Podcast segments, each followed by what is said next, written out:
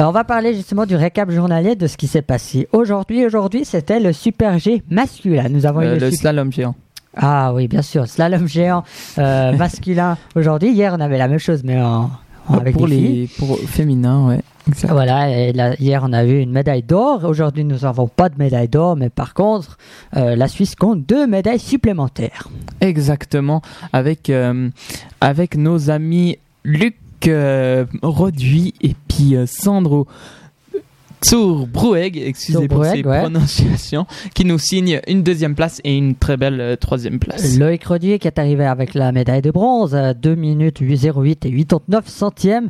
Et puis notre ami Sandro qui vient de, de Frutigen euh, a remporté l'argent avec de- à, soit à avec 2 minutes 8 secondes et 85 centièmes. C'est très très serré entre les deux Suisses. Entre les deux Suisses, ouais, euh, serré. il y a Par 3 centièmes, euh, si je me trompe pas, 4 centièmes, 4 centièmes. 4 centièmes. Par contre, il y a 2 secondes 50, il y a 2 secondes et demie en gros euh, par rapport à l'Autrichien Hoffmann Philipp qui a fait un temps record de de bah, du coup de 2, 0, 6, 31. voilà.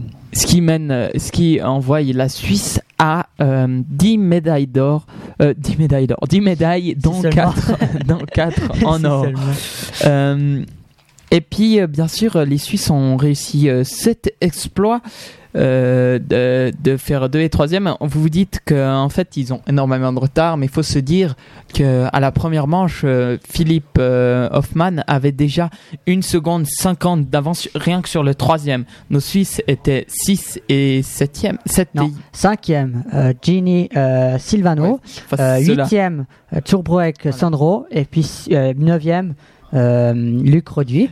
Donc il faut bien se dire qu'ils avaient facilement 2 secondes 20 de retard sur le leader. Ce qui fait qu'il a sûrement fait, euh, Philippe Hoffman a fait une, euh, une, euh, une manche assez impressionnante. Et ce qui, il a augmenté de 3 dixièmes son avance. Mais ce qui fait que, qu'il a c'est logique qu'il arrive à, décrocher cette première place.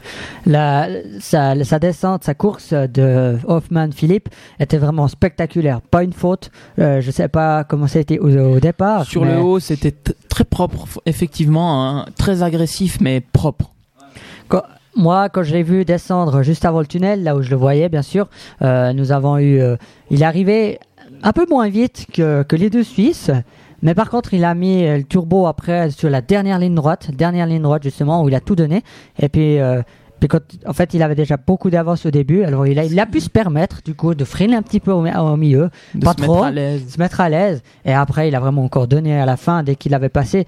Il y avait un passage, il y a une porte qui était très compliquée ce matin, euh, ce- soir. en Toujours tout cas, cette cet porte bleue qui est sous le tunnel. Voilà, euh, il y a une porte rouge sur la bosse du tunnel et droit derrière, il faut passer un virage à gauche euh, directement par, euh, skieur sur une porte bleue et euh, plein l'ont mal estimé cette porte bleue et, euh, et surtout soit à passer à côté ou ben mais après si cette porte bleue a passé en général, ils sont tous arrivés en bas. Après, il y a eu quelques spécialités comme le Canadien qui nous a fait une très belle chute en première manche, euh, qui s'est pris la toute dernière porte en pleine poire. Donc, Voilà. euh, Et ce matin, quand on a regardé le, le, la di- le direct ensemble, on a vu même que c'est un Canadien, si je m'en abuse, et il est parti, il a passé la ligne d'arrivée sur un ski. ah oui, c'était aussi Il avait un levé son Canadien. ski, il avait levé son ski, il a Exactement, passé. il était en déséquilibre et a passé la ligne d'arrivée. On a eu aussi des chutes après la ligne d'arrivée.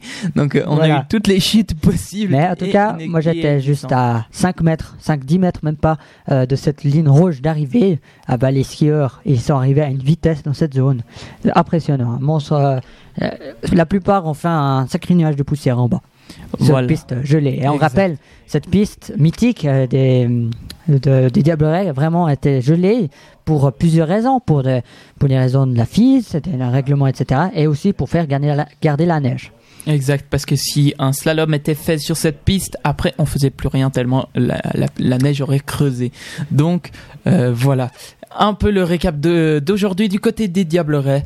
Euh, voilà les bons résultats suisses ainsi que de Philippe Hoffmann.